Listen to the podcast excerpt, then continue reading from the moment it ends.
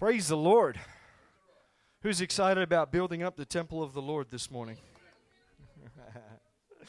Praise the Lord. That was fun. I like those Sunday school songs where everybody can get involved. Amen. Praise the Lord. And of course, we do know that at the moment we are actually not able to run our Sunday school program only because out the back currently is just full of construction and stuff that's going on. Amen. And um, as by way of a bit of an update, we're in the middle of our public notification portion of our move. So if you've gone past the new building, you would have seen a sign in the window saying, hey, we want to change what this building has been used for into a house of God. Amen. So we're getting ready to move, hopefully in the next month and a half or so. And once we move and we get everything fitted out, amen, then um, we will have enough space to do Sunday school classes, discipleship classes, all sorts of stuff. It's going to be great. Amen. Do you love the Lord this morning? Amen. Amen. We're going to continue on this morning with the series that we started last week. We've been talking about who's to blame. And we talked about how the world that we live in kind of encourages us to find somebody to blame. It's got to be somebody's fault that I'm the way I am. Everything that's going on in my life is the result of somebody else. Right? And last week we spoke about how we often try and blame our family.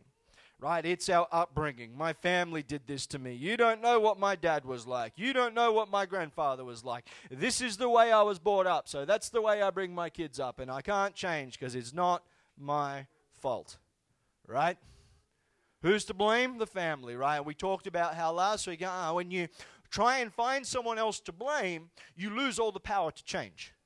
Right? You're giving your your situation is someone else's fault, therefore you can't do anything about it anymore. Right? And yet we continue to find someone to blame. And so today we're going to move on to the next part of who do we blame? And if we don't blame our family, the next group of people we blame is the church. It's the church's fault that I'm like this. It's the church's fault. Now, quick show of hands for those of you who love history. Who has heard of the Pig War? The Pig War. The Pig War of 1859, to be precise. Nobody?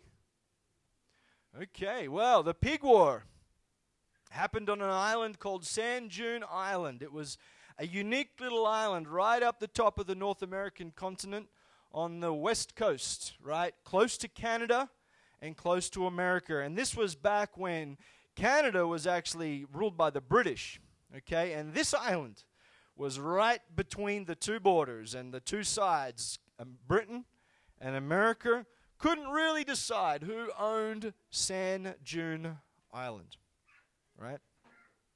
Now, the British well, they had a farm on there, and on this farm they ran lots of different animals and crops and all sorts of stuff, but they also ran pigs. Pigs. Okay? One day, some American people moved onto the island as well, and of course, the British people were not very happy with this. They called them squatters, they called them illegal immigrants. You can't, this is our island, this is not yours, you can't be here, we were here first, all this kind of stuff, right? But the Americans were there, the British were there with their farms. But one day, a pig from the British farm got loose. And everybody knows there's nothing worse than a loose pig. And this pig found his way onto an American farm. And on the American farm, this pig started rooting around and started digging up the American farmer's potatoes. Started eating his potatoes. What did the American farmer do? The American farmer was quite upset about this. So he pulled out his gun and he shot the pig. And of course, the British farmer was very, very upset. You shot my pig. Why did you shoot my pig? Well, he was on my farm. Well, he's allowed to roam. This is our island. But he was on my farm.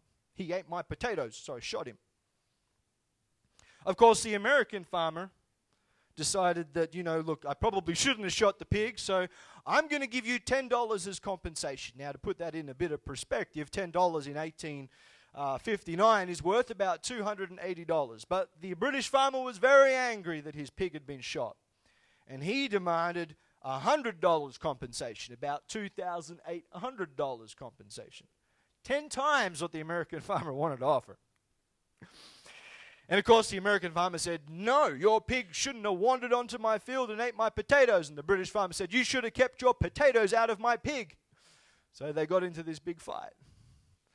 And so the British farmer went back to the British authorities and reported the American farmer. And the American farmer was worried that he was going to get arrested for shooting the pig.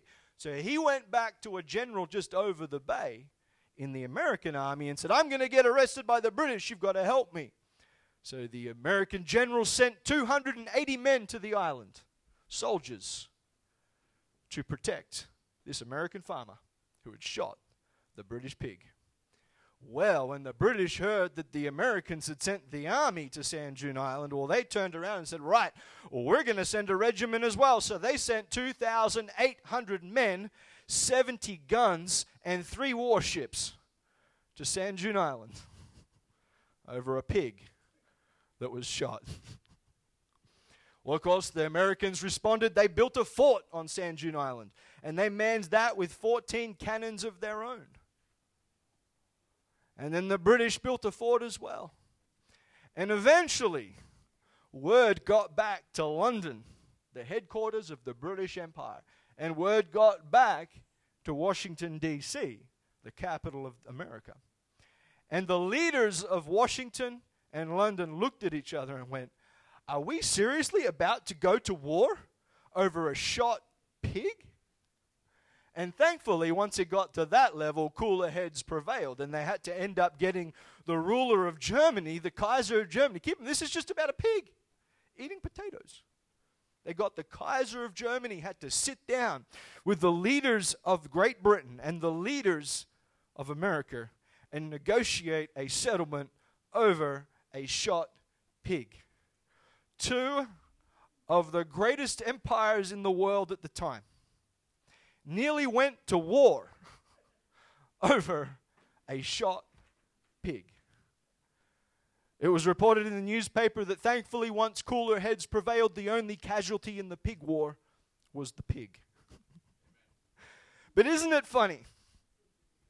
Isn't it funny how something as small as a killing of a pig almost led to war between two nations? But people routinely base decisions with detrimental consequences on things that are not nearly as important as what they are about to lose. I'm going to say that again. You ready?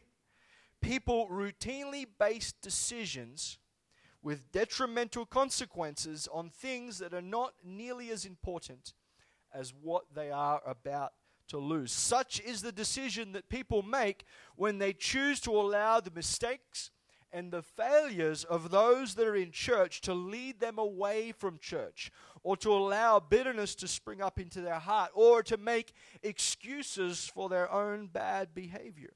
And there's lots of reasons. Some people blame the church because their kids aren't in church anymore. Some people blame the moral failure of a church leader as the reason why they don't go to church anymore. And while every single one of us has a story to tell,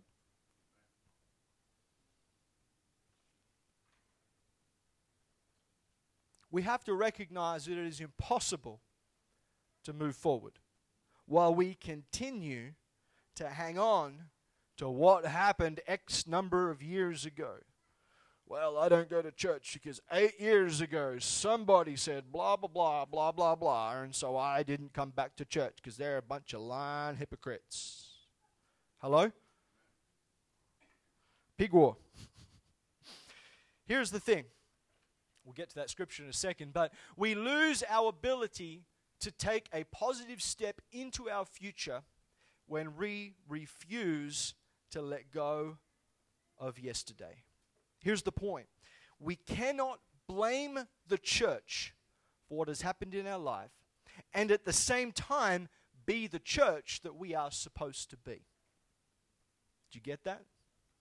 We cannot blame the church for what has happened and still be the church that God wants us to be. Amen? Let's think about Moses. Let's go back to the scripture. Deuteronomy chapter 4, 21 to 22. Listen to this. Furthermore, the Lord was angry with me for your sakes, and swear that I should not go over Jordan, and that I should not go in unto that good land, which the Lord thy God giveth thee for an inheritance. But I must die in this land. I must not go over Jordan, but you shall go over and possess that good land. Look at the first sentence there. Furthermore, the Lord was angry with me because of you. This is Moses. This is the great leader. And he's turning around. He's saying, Sister Wendy, God is angry with me and it's your fault. That's what he's doing. That's essentially what he's doing. Now, think about his life, though. Think about his story. Consider him. Arguably, Moses was one of the greatest leaders that humanity had ever known. And his, his whole life is this amazing testimony of God's hand upon his life. Amen. God's hand is leading him and guiding him. And, and he, even right from the very beginning, he's a baby in the basket where God has preserved his life and growing up in, in Pharaoh's household. I mean, one would think that Moses is perfectly positioned to be able to help lead God's people out of bondage. Amen. You would think he's just, he's got it all made. He's in Pharaoh's house. But at the age of 40 in the life of Moses, what happened? One day, he was out and about doing what he did as a prince of Egypt, and he saw an Egyptian who was beating up one of his Jewish brethren. What did Moses do? Moses stepped in and he killed the Egyptian. Now, the next day, Moses went out again, and this time there was two Jewish people two Jewish men beating each other up. And they turn around when Moses steps in and says, No, no, no, no, no, no, don't do that, don't do that.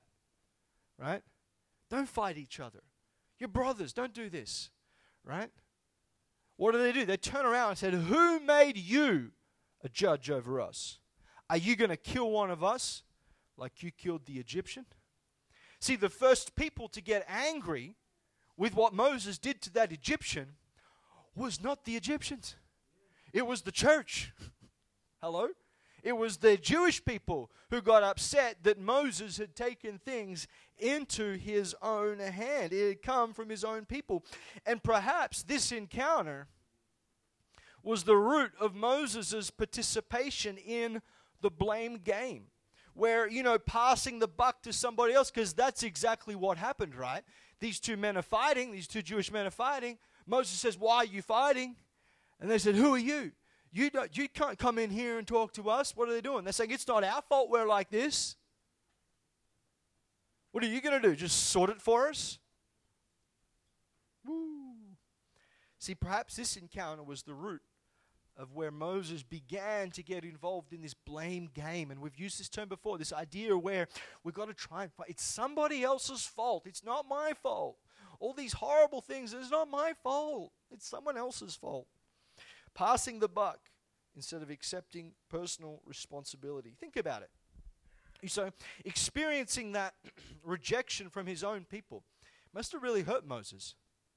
You know, because he saw himself as a Jewish man and he saw himself as being able to make a difference in the lives of people, and yet his own people rejected him. He was the one who stuck his neck out to save that guy yesterday.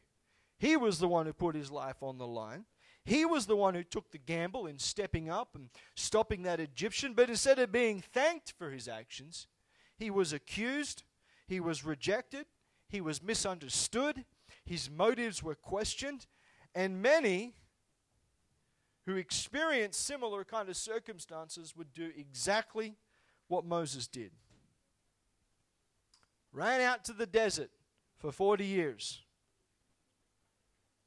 and blame the Israelites who spoke out against him. I am here on the backside of a desert, out of my nice, comfortable palace that I was living in, because those two Jewish people, my brothers, turned their back on me. And so I had to flee. It's their fault that I am out here in the desert. It's their fault.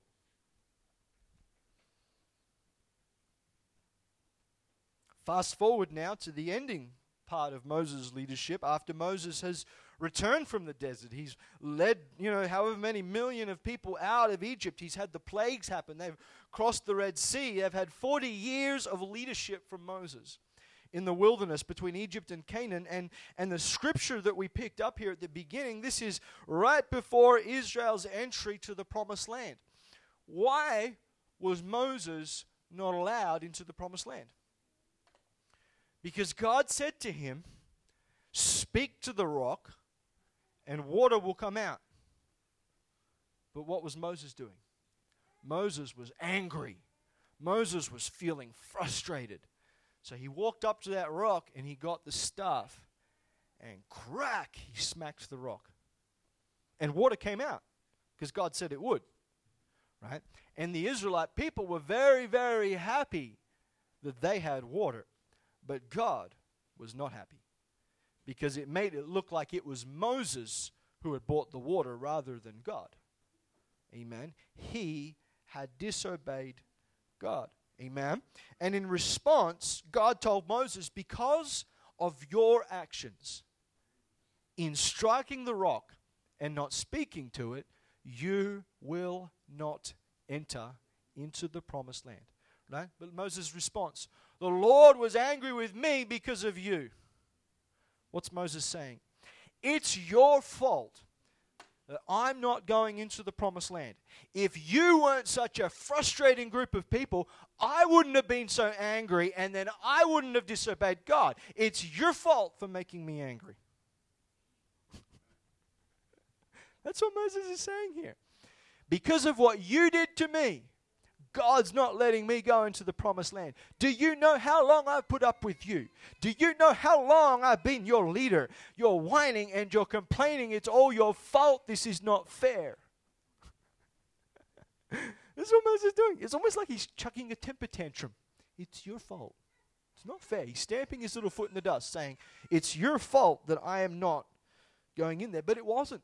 Moses was the one who disobeyed. Moses was the one who struck the rock. Amen? See, Moses placed the blame on the people as the reason that he was not allowed to enter into the promised land. And, and, here's the thing this was not the first time that Moses had directly blamed the people. In Deuteronomy chapter 3 and verse 23 and 26, after recounting the great defeats of the kings that were outside of the land of Canaan, Moses points his finger at the children of Israel for his own sin again. Look at this. Deuteronomy 3:23. And I besought the Lord at that time, saying, O Lord God, thou hast begun to show thy servant thy greatness and thy mighty hand. For what God is thee in heaven or in earth that can do according to your works and according to your might? He's worshiping God. God, you are amazing. God, you're incredible. There's no God like you in heaven and earth who can do according to you. Please, God, let me into the promised land. I pray thee, let me go over and see the good land that is beyond Jordan, that goodly mountain and Lebanon. What does God say? But the Lord was angry with me for your sakes. This is what Moses is telling the people.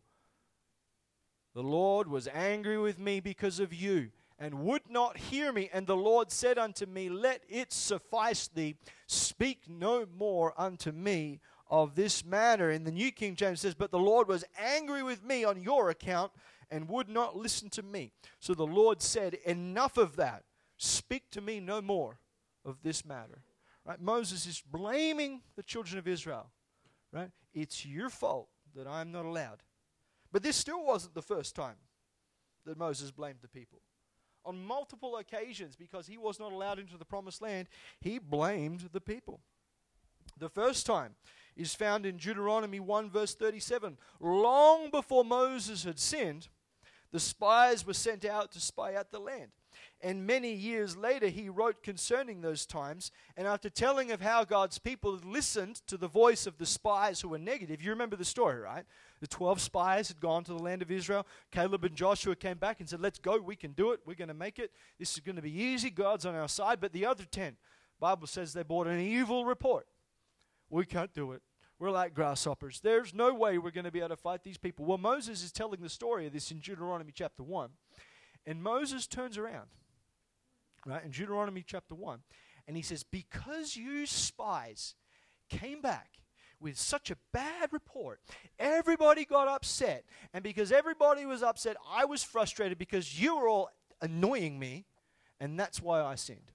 So if those 10 spies 30, 40 years ago had decided to do the right thing, we wouldn't be here today and I would be allowed to go into the promised land. It's your fault. It's crazy, huh? See, the good thing about the Bible is the Bible doesn't hide the flaws of their heroes. Right? Moses is undoubtedly a hero of the Bible, but he was flawed. Right? There was things he was doing, right, that were just, you know, not right. Right? Here's the thing. Moses associated his own rejection with God's anger towards the Israelite rebellion and unfaithfulness in not taking the land, even though it had nothing to do with his actions years later when he struck the rock. Amen? So, as we think about the life of Moses, what are some things we should consider doing so we do not do what Moses did? Here's the first one we need to seek to dig deep and go beyond the feeling layer. Right? We all feel things. We feel frustrated. We feel annoyed. You know, this morning I was feeling annoyed. You want to know why I was feeling annoyed this morning? Because I'm driving to church. I've got things to do. There's church to happen. And there's two cars in an 80 zone driving at 65 kilometers an hour right side by side, and nobody can go past them. I'm like Moses. I'm just going to part this. Thank you. Right? It's like, come on, come on, come on. I get here. What happens? I forgot the charger. Jump in my car, feeling more annoyed at myself, drive back home, start driving back to church. What happens? I get stuck behind another two cars doing 65 kilometers an hour. Come on, move, hurry up. Feeling. But we have to learn to dig past the feeling layer, right? We have to learn to dig past the I'm feeling hurt.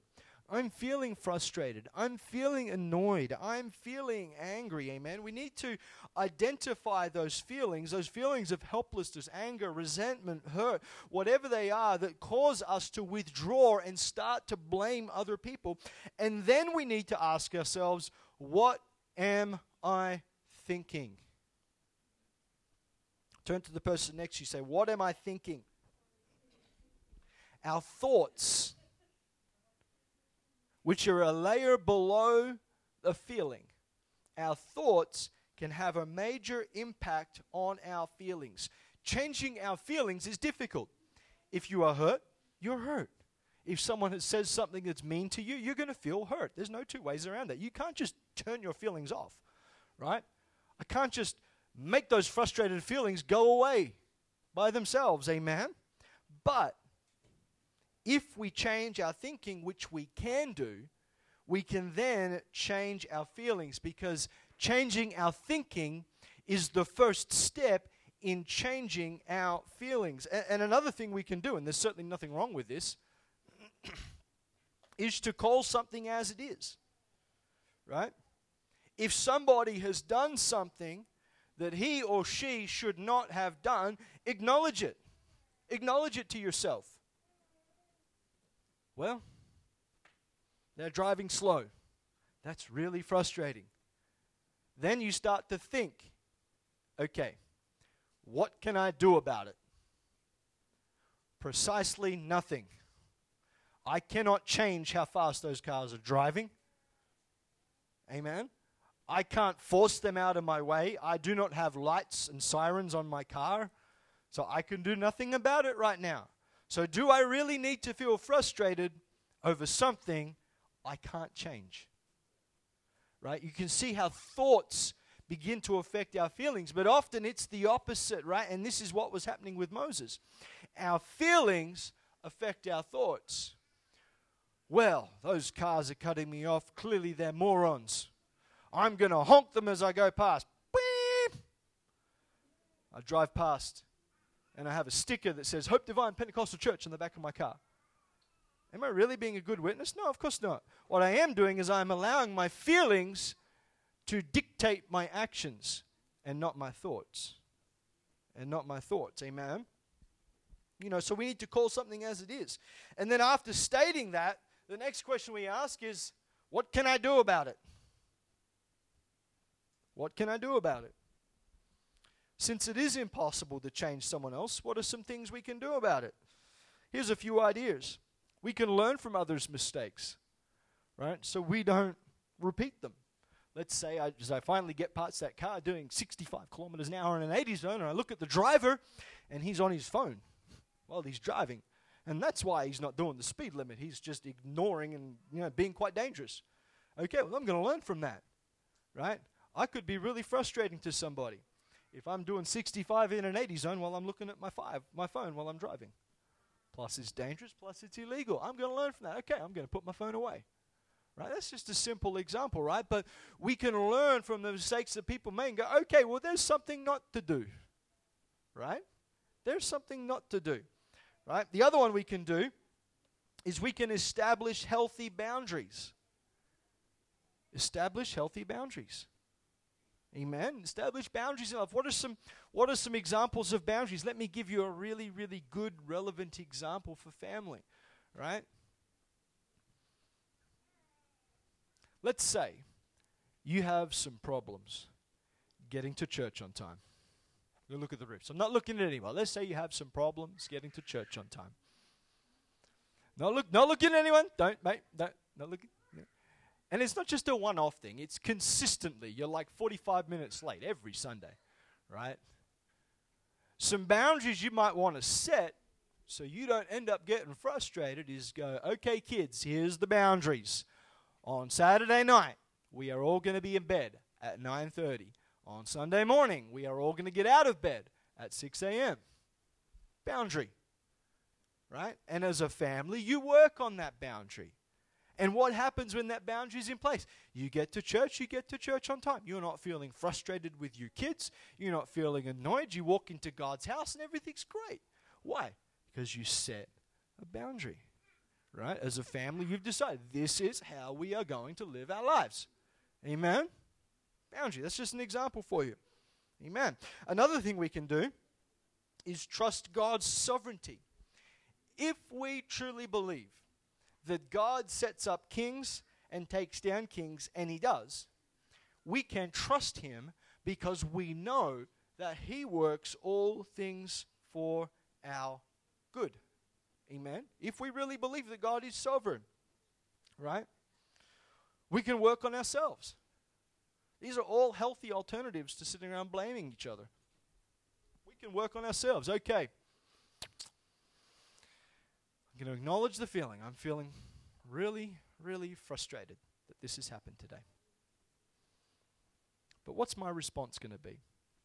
Think about it. What can, what can I realistically change? Okay, I could do that. Yeah, that would work. Right? You begin to engage your mind to think, you know, the Bible talks about bringing into captivity every thought. It's about taking control. It talks about girding up the loins of your mind. You know, our, uh, when, when, when our feelings are dominating our thoughts, what happens? Your thoughts go off into a million directions, right? But when you make a conscious effort to go, okay, let me think through this. This is frustrating. That person has annoyed me and I'm feeling annoyed. And they shouldn't have. They should know better, but they've done that. Okay. Can I change that person? No. What I can do is start working on myself. Right? Start developing healthy thought patterns. Let me, let me give you another example. Just something, so this, is, this is quite practical, right? But this is something that I've learned in my life, right? And if you can get this, it's going to solve so many problems in your life. You ready? You ready for this? You might want to write this down because this is kind of cool. Always assume the best about somebody. You know who's really good at this? My mum. My mum's really good at this. Right, we'll be driving somewhere, some car will come screaming past, and I'll be like, Look at that idiot! What are they doing? Mum will be like, Well, maybe he's on his way to see his wife who's just given birth at the hospital.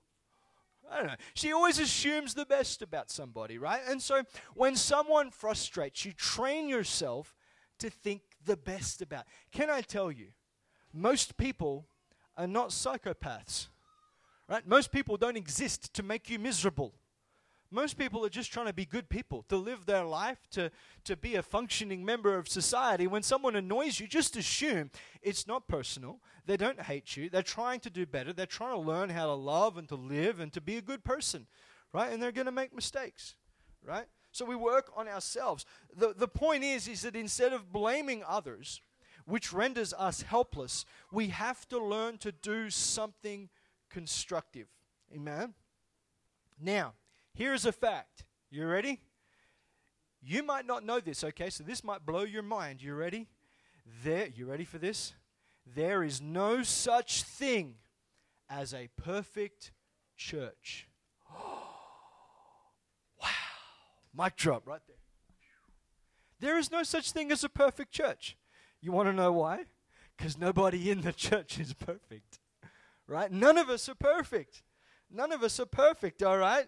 Other people don't always do the right thing, just like you and I don't always do the right thing. So instead of blaming others and instead of blaming the church, we should accept responsibility for our own actions and extend grace to everybody else. You want to know why? Because at the end of the day, you are going to need grace extended to you. You might come in today and you might have a perfect day. You might not upset everybody. Every everybody might love you. You're totally awesome. But someone upsets you. And you choose, you know what? I'm going to extend grace to that person. They're just having a bad day.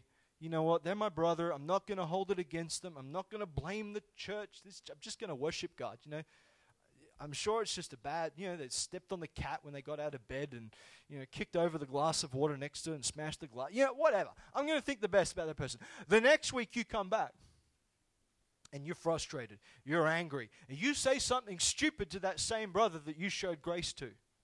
What's that brother going to do? If they're a good Christian, they're going to turn around and go, you know what, last week I said something real stupid. But you know what? My brother didn't react. He didn't. He just extended grace. He just wrote it off you know what? I'm going to do the same.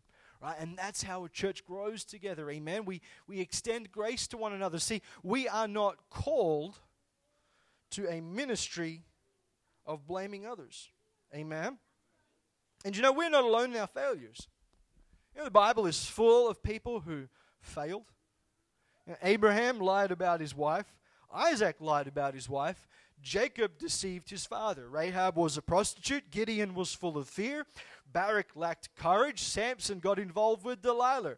Yet, despite all of their failures, they are highlighted in the book of Hebrews in chapter 11 as people of having faith.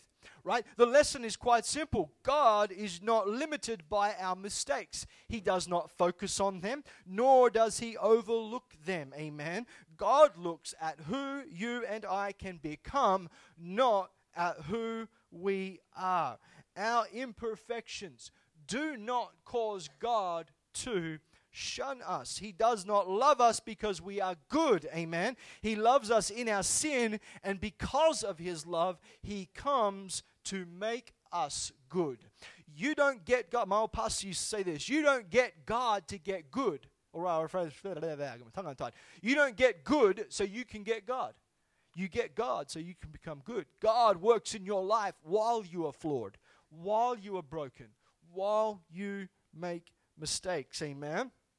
And so while God extends grace to us, and we desperately need it, why don't we make an effort to extend grace to others around us? Here's a question. Quick show of hands. Do you think you can earn God's grace? Nobody? Yeah, I agree. You cannot earn God's grace. So here's my question If we can't earn God's grace, why do we often make our brothers and our sisters pay to earn our grace? Someone says something to us and we hold a grudge against them for three weeks. We don't talk to them at church. We don't give them a handshake. We don't give them a fist bump. We refuse to extend grace. And while we're on the right hand refusing to extend grace, we're wanting to accept the grace of Jesus. Can you see how that doesn't work? It just doesn't work. We are to extend grace. We cannot earn His grace and we don't deserve it. Likewise, we cannot expect everybody around us to be perfect. We have to deal with mistakes honestly. And dealing with mistakes honestly does not include us blaming others. See, when we actually believe in the sovereignty of God, and we, we, talked a little bit about the sovereignty of God. Let's just duck back there quickly. How, how does knowing in the sovereignty of God, knowing that God is sovereign, do we understand what we mean by God is sovereign? When we say God is sovereign, that means He's the king. Whatever He says goes. It's up to Him. He's the boss. Right? And if we truly believe God is sovereign, that helps us from blaming other people because we recognize that God has a purpose in our life.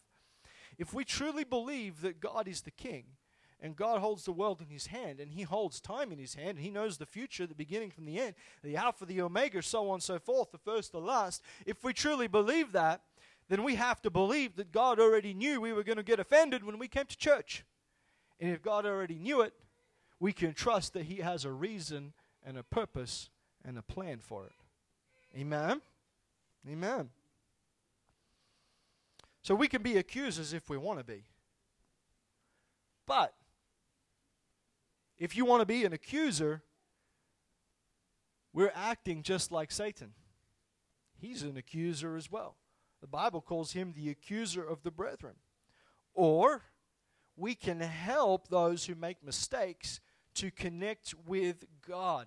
It is in this way we can participate in the ministry of reconciliation, and that is the ministry that we are called to fulfill, not the ministry of blaming others or accusing others or condemning others. You know, here's the truth our world needs to hear the message of hope that we have. Amen. This world needs to know that just because they've failed doesn't mean they can't get up. Just because they've lost out doesn't mean they can't win again. Amen.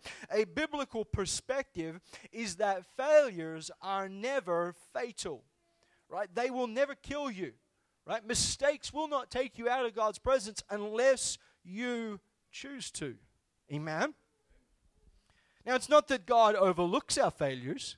Our failures will often have consequences. Think about Samson. Sure, he's in Hebrews chapter 11, but he lost his eyes. There was consequences.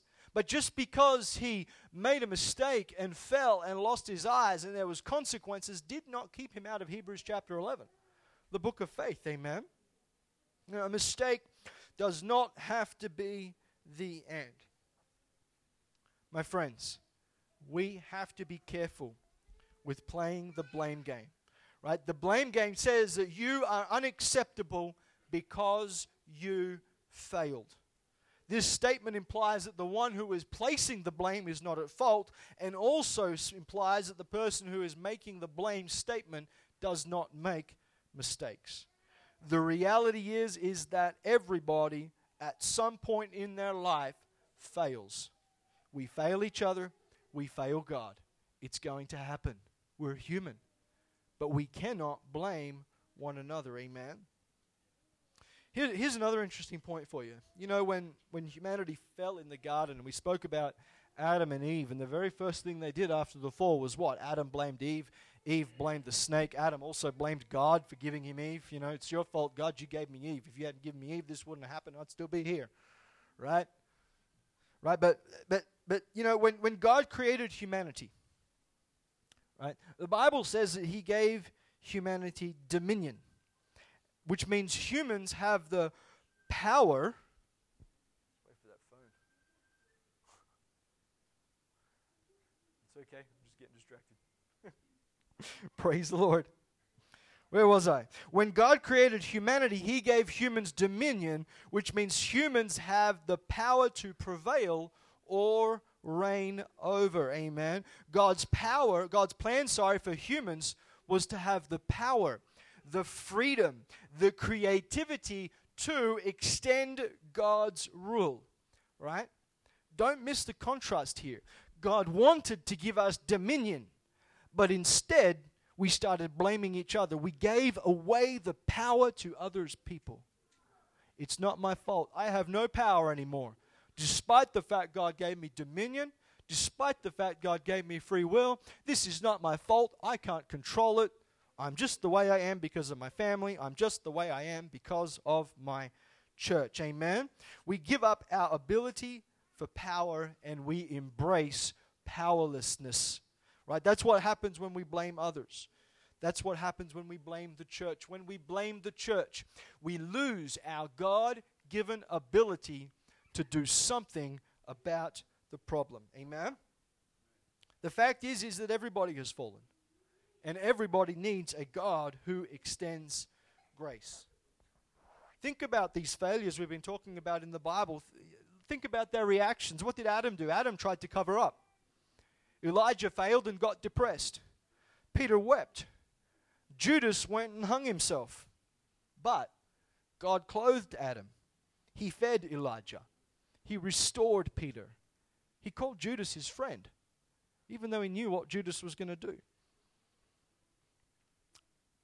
What do you do this morning when people in the church mess up? Do you get angry? Do you blame them? Do you withdraw yourself? Do you say, I'm just going to give up? Do you use the mistakes of others as an excuse for your own bad behavior? Or can we allow God to work through us to extend grace to people who are in need, understanding that one day we might need grace ourselves? Amen. This might be a good point to just quickly chuck this in here. When you come to church, please put your mobiles on silent. Is that okay? Thank you. Praise the Lord. I want to finish up with a story this morning. In May 1996, an author by the name of Jon Krakauer tried to climb Mount Everest. Who's heard of Mount Everest?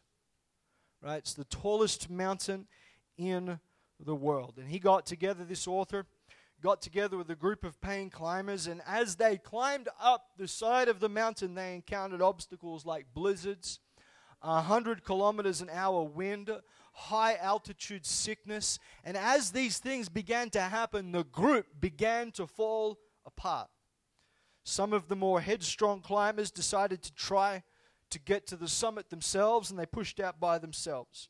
Others got stuck on the mountain. Others turned around and went home disgusted that the team was falling apart. Team discipline was abandoned. When they started, they all had the same goal, but the loss of discipline and sense of accountability for each other in an extremely unforgiving environment failed. And it turned out to be lethal. Out of that group of people, eight people died because they didn't work together. Five years later, another group set out to climb Mount Everest, and this group had two goals. One was to get to the summit, the other goal was to help a climber by the name of Erik Weihenmayer reach the summit. Now, Eric was blind. Can you imagine climbing Mount Everest being unable to see? The team carefully planned the route, just as Krakauer's group had done. A big difference, however, was that at the end of each day, Weihenmayer's group huddled together in what they called the tent meeting and they talked over what they had accomplished that day, what they had learned that day, and it helped them plan and make adjustments for the next day.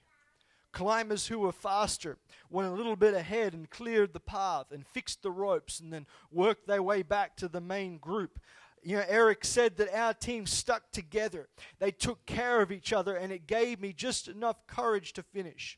At one critical point, it took 13 hours for their blind leader to cross the aluminum extension ladders that spanned the bottomless crevices. I just said aluminum as an American, didn't I? Aluminium. There we go, we're in Australia.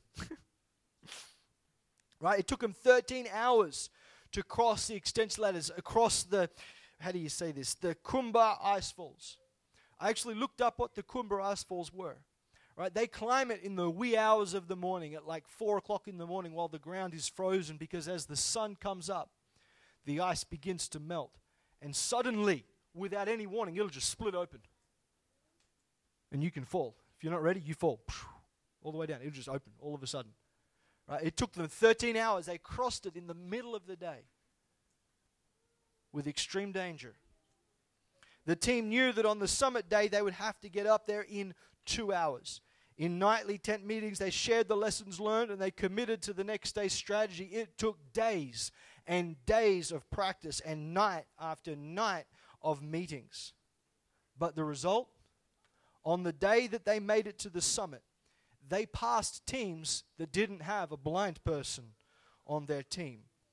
They also set another record. Not only were they the first team to ever have a blind person on the summit of Mount Everest, but they were also set a record for the most number of people in a team to get to the summit on one day. 18 people got to the top of Mount Everest. You know, my friends, amazing things can happen when we learn to stop blaming one another and instead support one another rather than blaming. Let's extend grace to one another. Let's support one another. Let's, let's be a church that loves people. Let's be a church that helps people and supports people. You know, and, and if we can do that, we will become the church that God actually wants us to be. Praise the Lord. Why don't we all stand this morning? Got a little bit longer than I normally go this morning. Let's just bow our heads and begin to pray. Jesus, we thank you, Lord, for this day. We thank you, Lord, that we can be here, Jesus. Lord, Help us to extend grace, Lord, when mistakes happen, Lord God, when things go wrong, Lord Jesus. Help us, Lord, I pray, to just extend grace. People are going to fail, Lord. We're going to fail. I'm going to make mistakes. Every single one of us, Lord. There is not one that is perfect, your word says. You are the, only the ever perfect one, Lord Jesus. But God, help us to extend grace, to support one another, to care for one another, to love one another, Lord God, to lift one another up and not tear each other down, Lord God. Lord, when one of us makes mistakes, help us to gather around and support and care and love and cherish, Lord God. Help us, Lord, to be the church that you would want us to be, Lord. We love you. We praise you. We thank you for this day in the name of Jesus. And everybody said, Amen. Praise the Lord. God bless you. We're going to start church in about five minutes or so. So don't go too far. You need to use the bathroom. Go use the bathroom. Amen. Praise the Lord. God bless you.